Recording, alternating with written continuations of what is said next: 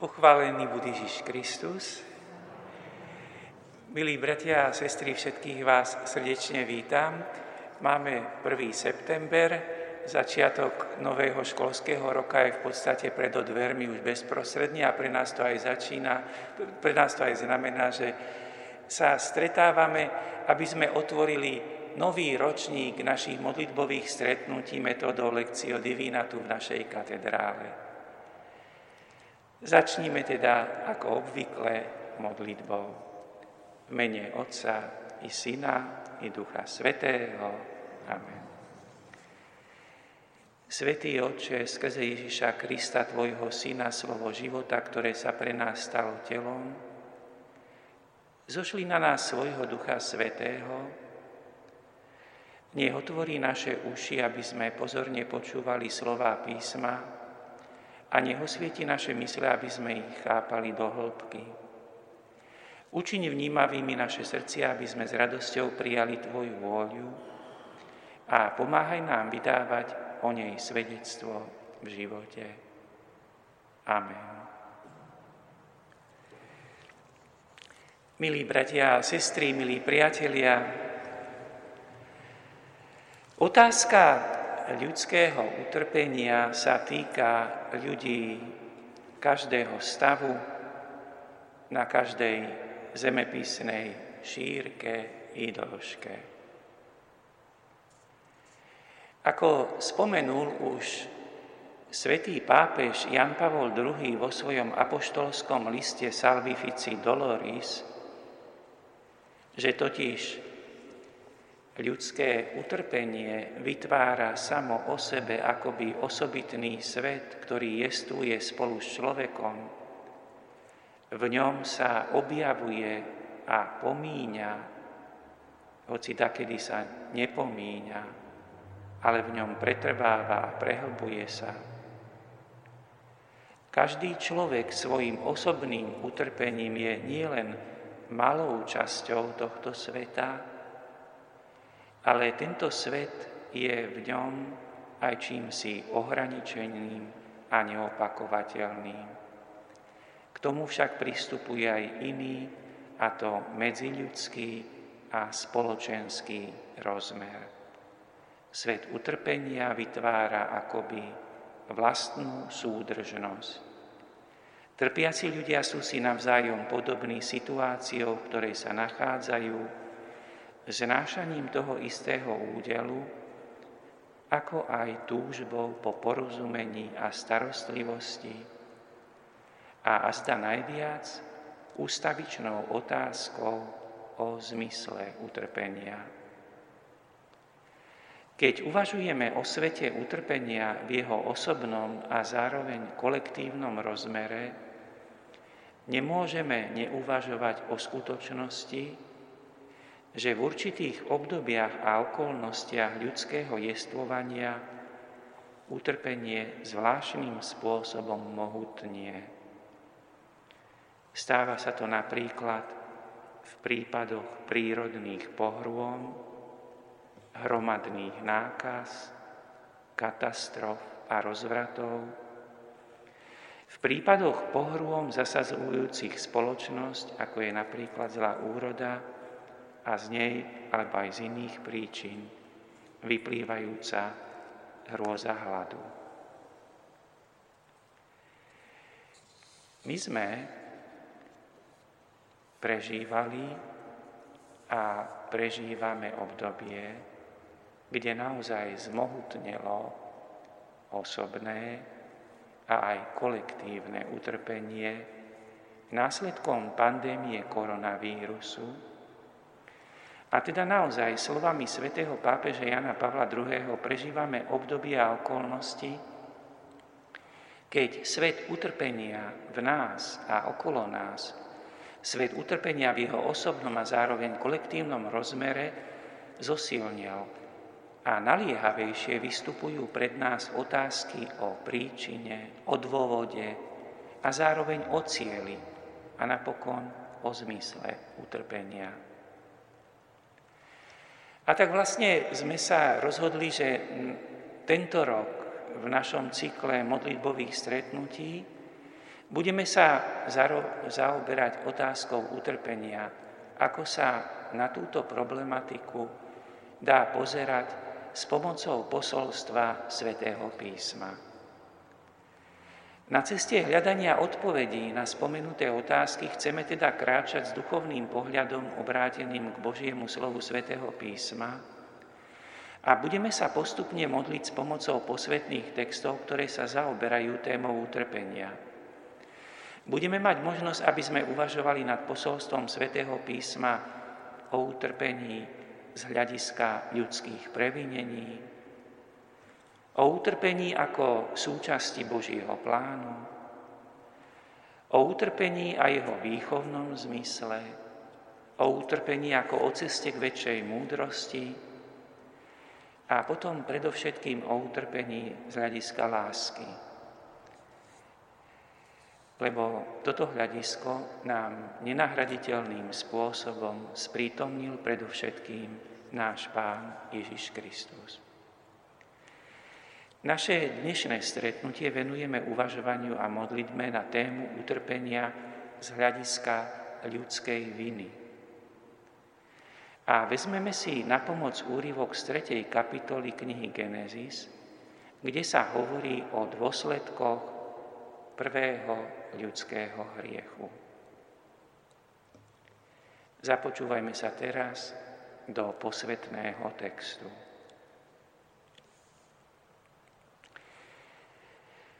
I otvorili sa obom oči a spoznali, že sú nahí. Zošili figové listy a urobili si zástierky. A potom, keď počuli hlas pána, Boha, ktorý sa za denného vánku prechádzal po záhrade, skrýl sa Adam i jeho žena pred pánom Bohom medzi stromami záhrady. I zavolal pán Boh Adama a povedal mu, kde si? On odpovedal, počul som tvoj hlas v záhrade, nuž bál som sa, lebo som nahý a preto som sa skrýl. Vravel mu, kto ťa upozornil, že si nahý? Jedol si azda zo stromu, z ktorého som ti je zakázal.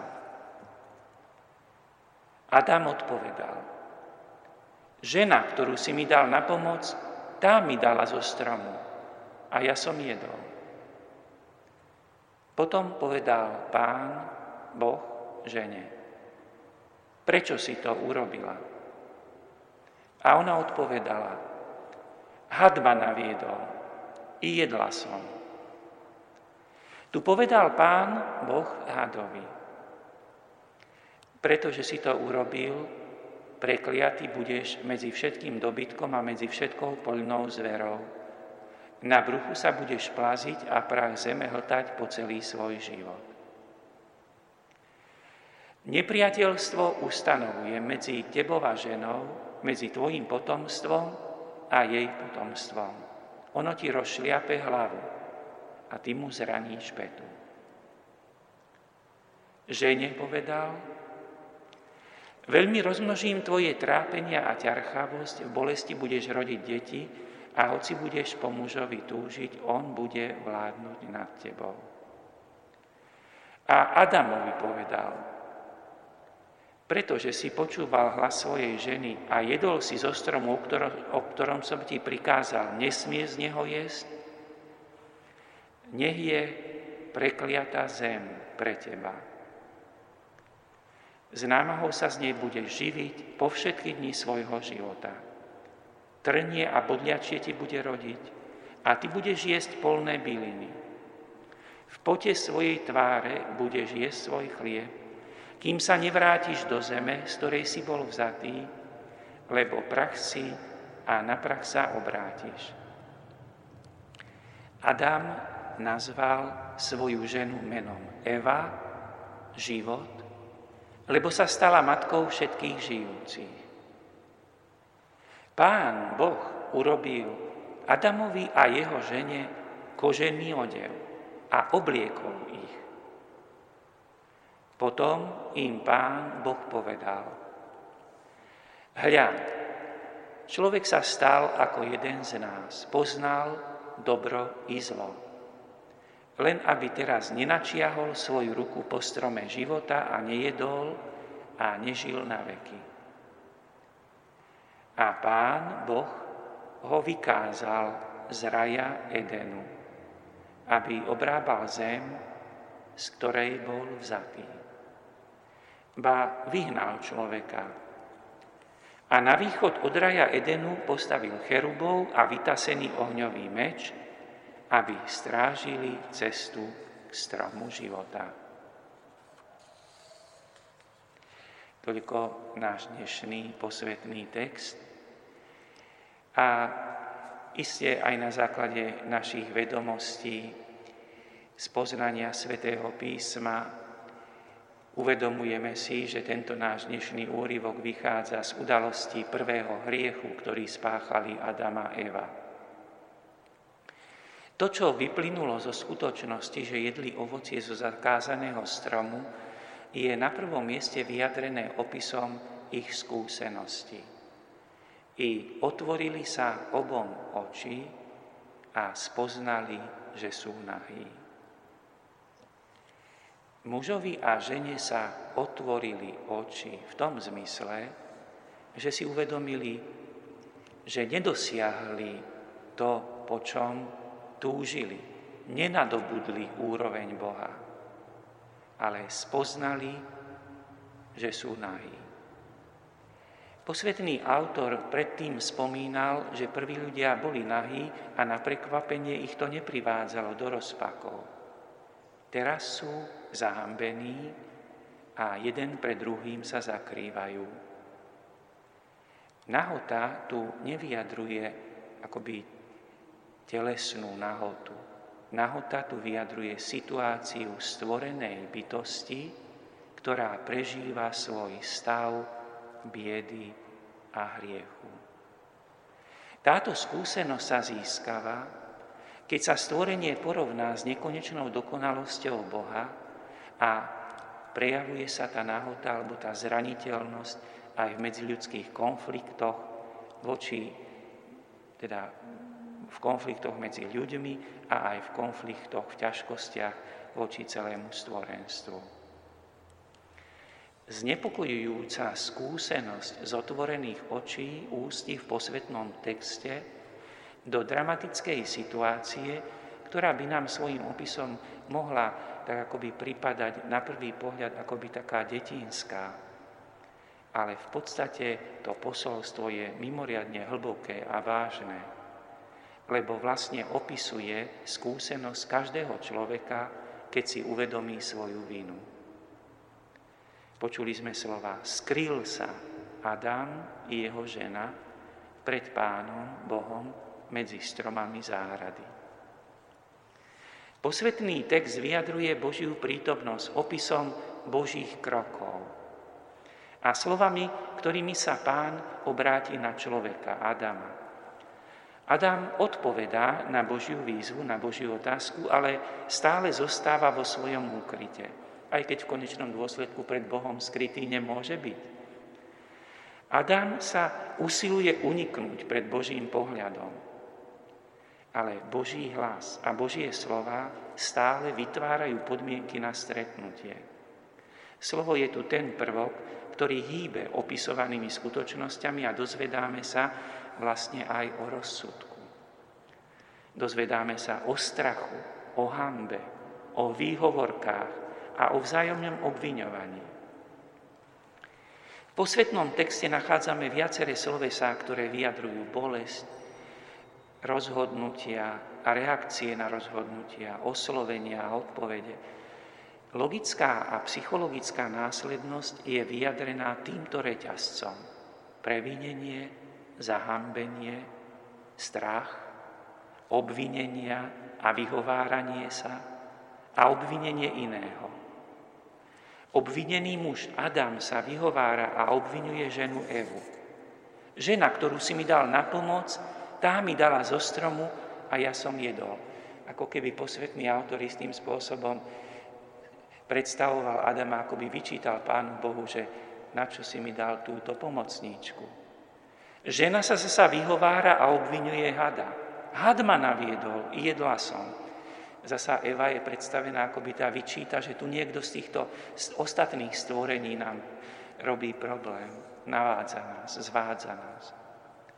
A cez hada, ktorý je tiež Božím stvorením, sa obvinenie vracia akoby naspäť. Adam a Eva sa vyhovárali, ale Božie rozhodnutie to nezmenilo. Po previnení prichádza trest a trest je tu spojený s previnením. Hoci by sa z vyjadrení mohlo zdať, že trest je niečo samostatné. Trest je už účinný v tom, že sa im otvorili oči a uvedomili si svoje hranice, svoju zraniteľnosť a svoje previnenie. A uvedomujú si svoju bezbrannosť. Žena je dotknutá vo svojej vlastnej prirodzenosti a poslaní, ktoré je jej vlastné, lebo ako, ako matka bude prežívať bolesti, a bude zároveň vystavená túžbe a závislosti. Vzájomný vzťah s mužom, muž a žena bude vystavený krehkosti, slabosti, hriechu, vzájomným napätiam. Muž je zasa predstavený ako ten, ktorý počas celého svojho života bude s námahou a v pote tváre získavať zo zeme živobytie. To je akoby teda opísaný v týchto obrazoch trest. Posvetný autor vyjadril vyhlásenie trestu voči ľuďom tak, že je zaujímavé, že ten posvetný autor, je tam taký malý detail, vkladá do Božích úst že prekliatie, teda odmietnutie požehnania, netýka sa priamo muža a ženy, hoci oni zhrešili ale kvôli ich previneniu, kvôli ľudskému previneniu, dotýka sa zeme, ktorá je zdrojom pozemského života a následne sa dotýka aj ľudí. Počuli sme takéto slova. Pretože si počúval hlas svojej ženy a jedol si zo stromu, o ktorom som ti prikázal, nesmie z neho jesť. Posvetný text hovorí, nech je prekliatá zem pre teba. S námahou sa z nej budeš živiť po všetky dni svojho života. Zem plodí trnie a bodľačie a tak akoby stiažovala prácu pre človeka. To, čo je tu však, čo je tu označené ako trest, už patrí alebo patrilo prirodzeným spôsobom k jestvovaniu pre ženu i muža i pre celú zem trnie a bodľačie patrilo k jestvovaniu prírody. Navonok, ako by sa nič nezmenilo. Ale zmena, ktorá je tu, je vlastne spôsobená tým, že to, čo je prirodzené, je vnímané ako trest. Zmena sa udiala v ľudskom vnútri. Toto je inak pozoruhodná skutočnosť, že keď je človek vo vnútri nespokojný, Toľko aj normálnych vecí ho vyrušuje a je nespokojný s tým, hoci sú to veci, ktoré patria pravidelne k bežnému životu. Ale zdroj nepokoja je v ľudskom vnútri. Previnenie spôsobuje, že veci sa vnímajú iným spôsobom. A človek sa sústreduje na ich bolestivý rozmer. A tak aj ľudia Adam a Eva si uvedomujú, že sú zodpovední za tieto následky. Čiže, že sú zodpovední za trest. Prekliatie, o ktorom hovorí posvetný text, sa nevzťahuje na jednu čiastku zeme, ktorá sa stane symbolom túženého cieľa. Jedna čiastka zeme označená ako záhrada dostáva meno raj. Muž a žena sú ľudia, sú vylúčení z tejto záhrady a musia žiť na miestach, kde zem, je, už, kde zem už nie je rajom, kde tá zem je často charakterizovaná ako vyschnutá. Strážcovia s ohnivým mečom strážia rajskú záhradu a predstavujú vlastne, to je obraz, obrazné vyjadrenie nemožnosti uskutočniť aj len pokus priblížiť sa k stromu života, ktorý zostáva v raji. A v našom texte sme počuli slova a pán Boh vyhnal človeka. A na východ od raja Edenu postavil cherubov a vytasený ohnivým, ohňový meč, aby strážili cestu k stromu života. Posvetný autor opisuje tieto skutočnosti tak živo a konkrétne, že sa zdá, ako by to bol mohol vidieť na vlastné oči. Ale to nie je rozhodujúce. Rozhodujúce je, rozhodujúca je hĺbka a váha obsahu, ktorý tento text zjavuje. Ide totiž o modelovú situáciu. Posvetný autor nepozoroval osobne zvonka to, čo opísal, ale opísal to, z Božieho vnúknutia, čo sa udialo a deje vo vnútri človeka, hriešníka. On sám a ľudia jeho doby a ľudia v ktorejkoľvek dobe si znova a znova uvedomujú, že je tu opísaná ich životná situácia v Božom svetle. V riskantnom rozhodnutí okúsiť zakázané ovocie sa prejavuje najzákladnejšie pokušenie človeka – túžba prekonať hranice vlastných daností. Hneváme sa, že máme nejaké hranice. Chceme to prekonať. A v tomto zmysle chceme my byť ako Boh. A toto všetko znamená vzburu človeka voči svojmu postaveniu človeka ako stvorenia. A ambícia premeniť sa na nejakého nadčloveka. Alebo premeniť sa jednoducho na Boha. Postaviť sa do postavenia Boha. Voči tejto ambícii a pokušeniu posvetný text stavia formuláciu zákazu nejesť zakázané ovocie. Z tohto hľadiska rozhodnutie a skutky Adama a Evy sú porušením príkazu a neposlušnosťou. Ale negatívny dôsledok ich skutku je ešte hĺbší. Lebo tým, že neposluchnú Boha, že nesplnia príkaz, podstate sa pokúšajú odstrániť pohľad na Boha. Chcú odstrániť Boha, tu Boh nemá čo hovoriť a chcú sa postaviť na jeho miesto. Rozprávanie posvetného textu opisuje tresty, odsudzenie sa vo vzťahu k Bohu, vyjadrené vyhnaním z raja. Narušenie vzťahov medzi ľuďmi, vyjadrené spomienkou o vzájomnej závislosti a snahe po ovládnutí druhého. Namáhavé získavanie si živobytia zo zeme. Námaha bolesť pri odovzdávaní života. A nakoniec aj hrôza zo smrti. Rozprávanie však nechce uspokojiť ľudskú zvedavosť, ale chce prehlbiť uvedomenie si vlastnej situácie človeka. Prehlbenie je založené na východisku, teda to východisko je pozerať sa na svoju situáciu, na svoje postavenie človeka v Božom svetle. Presne tak, ako sa v tej situácii zjavuje Boh.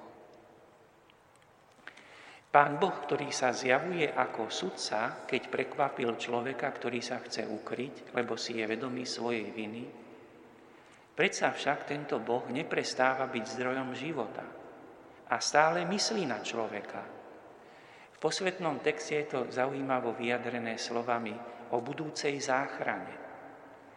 A tak sa vlastne zaujímavo opis hriechu a trestu zároveň stáva príležitosťou vyjadriť posolstvo o milosti Božej záchrany. Prvý lúč milosti Božej záchrany predstavuje samotná prítomnosť Pána Boha ako sudcu vo vzťahu k človeku, ktorý sa Boha snažil zbaviť. Je zaujímavé, že prvý lúč záchrany je v tom, že tu Boh prichádza ako sudca. Človek sa ho snažil zbaviť. Boh prichádza ako sudca a v podstate v tom je aj záchrana. Spásny rozmer súdu by nenašiel lepšie vyjadrenie. Boh tým svojim súdom vlastne pomáha človeku. vedie človeka k tomu, aby si človek uvedomil svoju situáciu zatratenia, čo spravil. A bez čoho by spása nemala zmysel.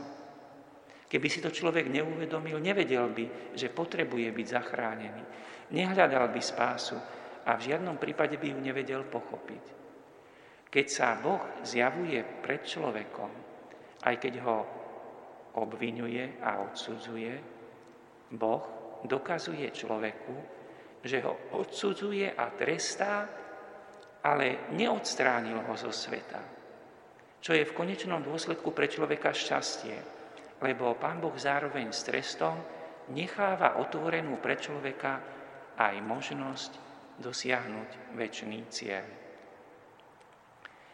Pán Boh sa zjavuje ako ten, ktorý človeka aj napriek hriechu neopúšťa a nevydáva ho na pospas jeho ľudskej slabosti stvorenia.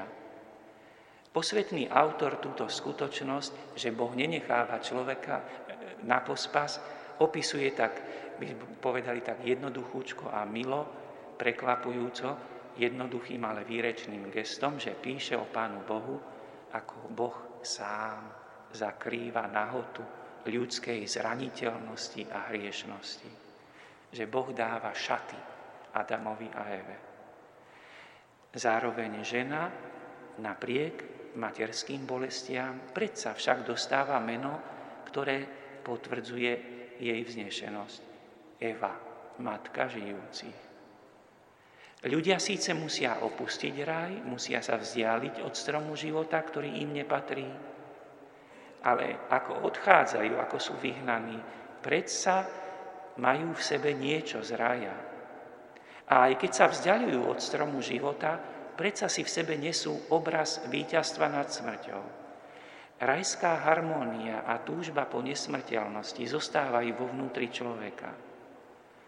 A aj keď človek musí žiť v podmienkach zobrazených vyschnutou zemou a prenasledovaný smrťou, môže kráčať s Bohom a túžiť po raji a živote.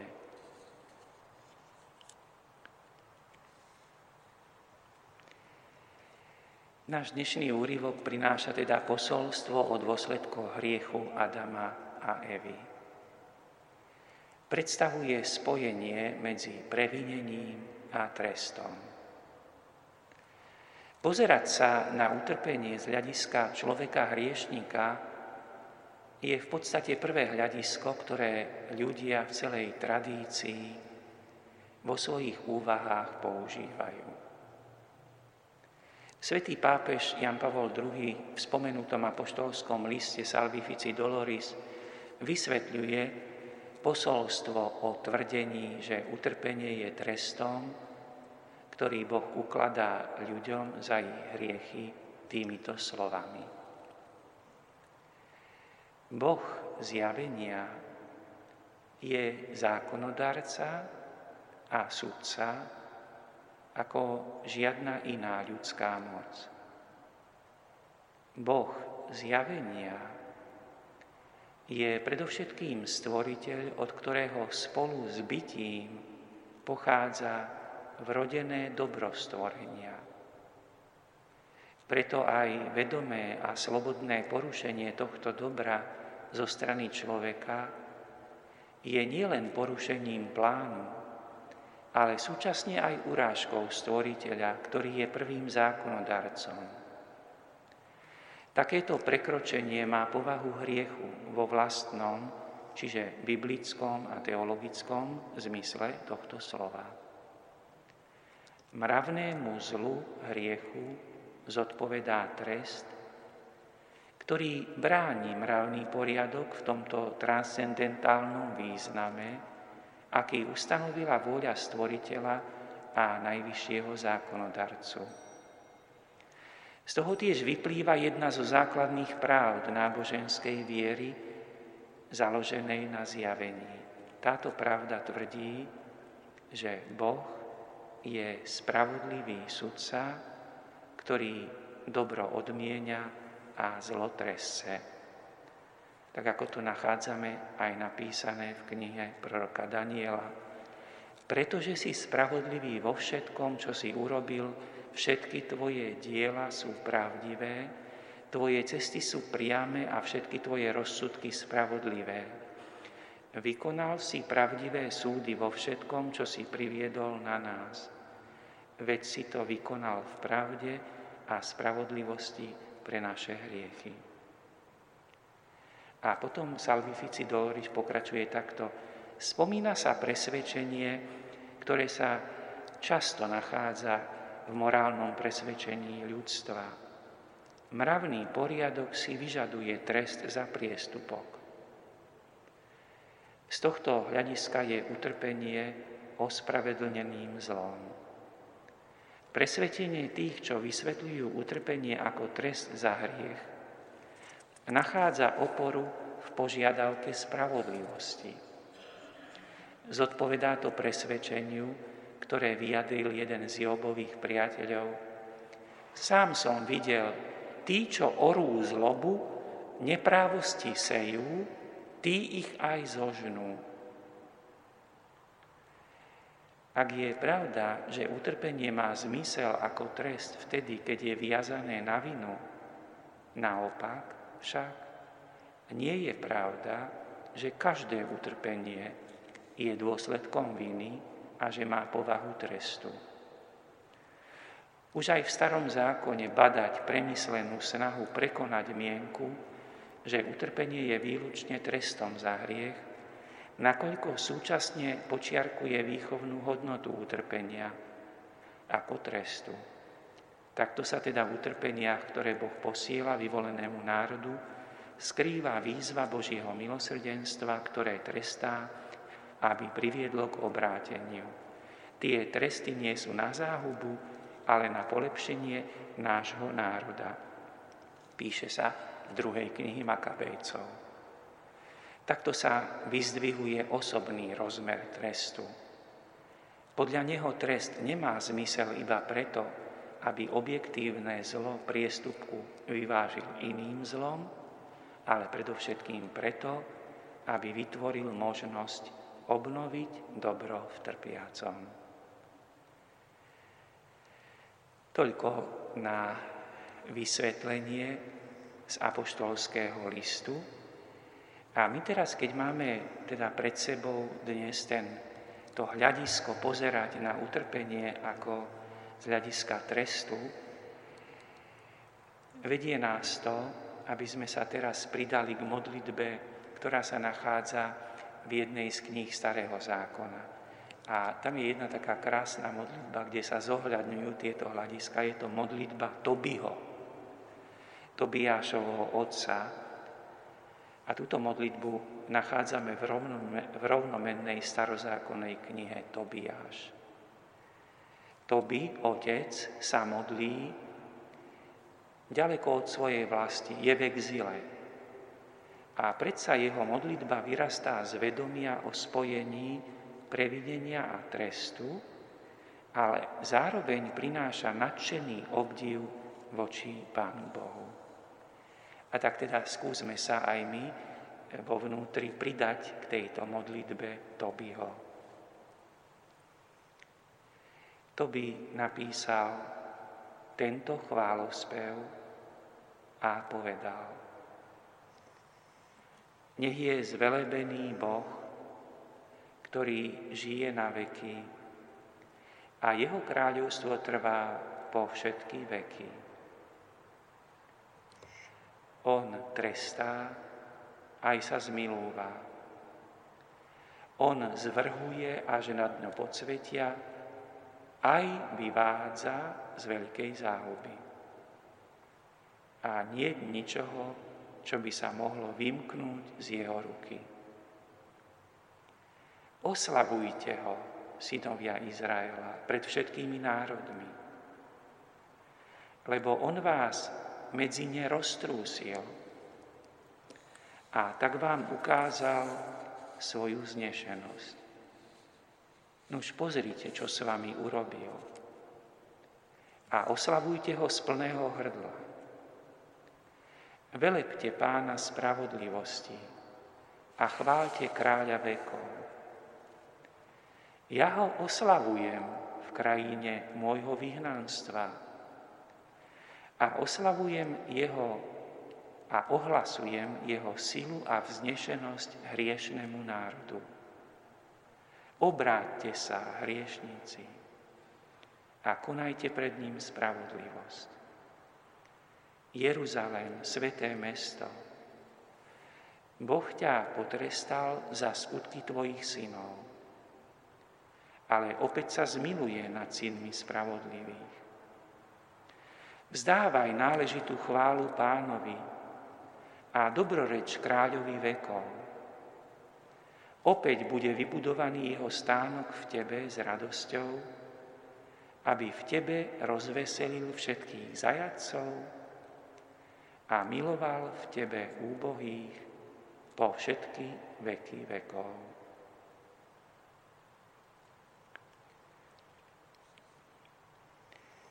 A teraz ešte nechajme vstúpiť ducha modlitby do nášho vnútra aj opakovaním si jednej modlitby alebo jednej vety z modlitby 119. žalmu. Viem, Pane, že spravodlivé sú Tvoje rozsudky a že si ma právom pokoril. Buď ku mne milosrdný a potež ma.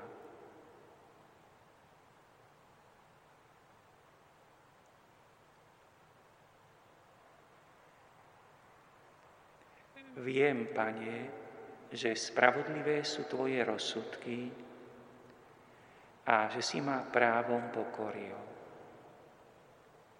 Buď ku mne milosrdný a potež ma.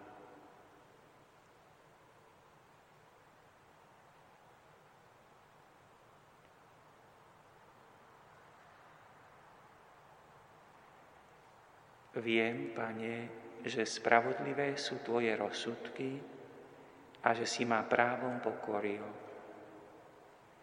Buď ku mne milosrdný a potež ma.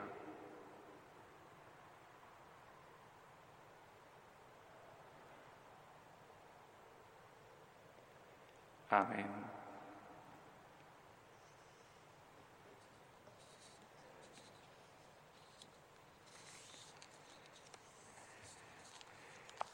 Milí bratia a sestry,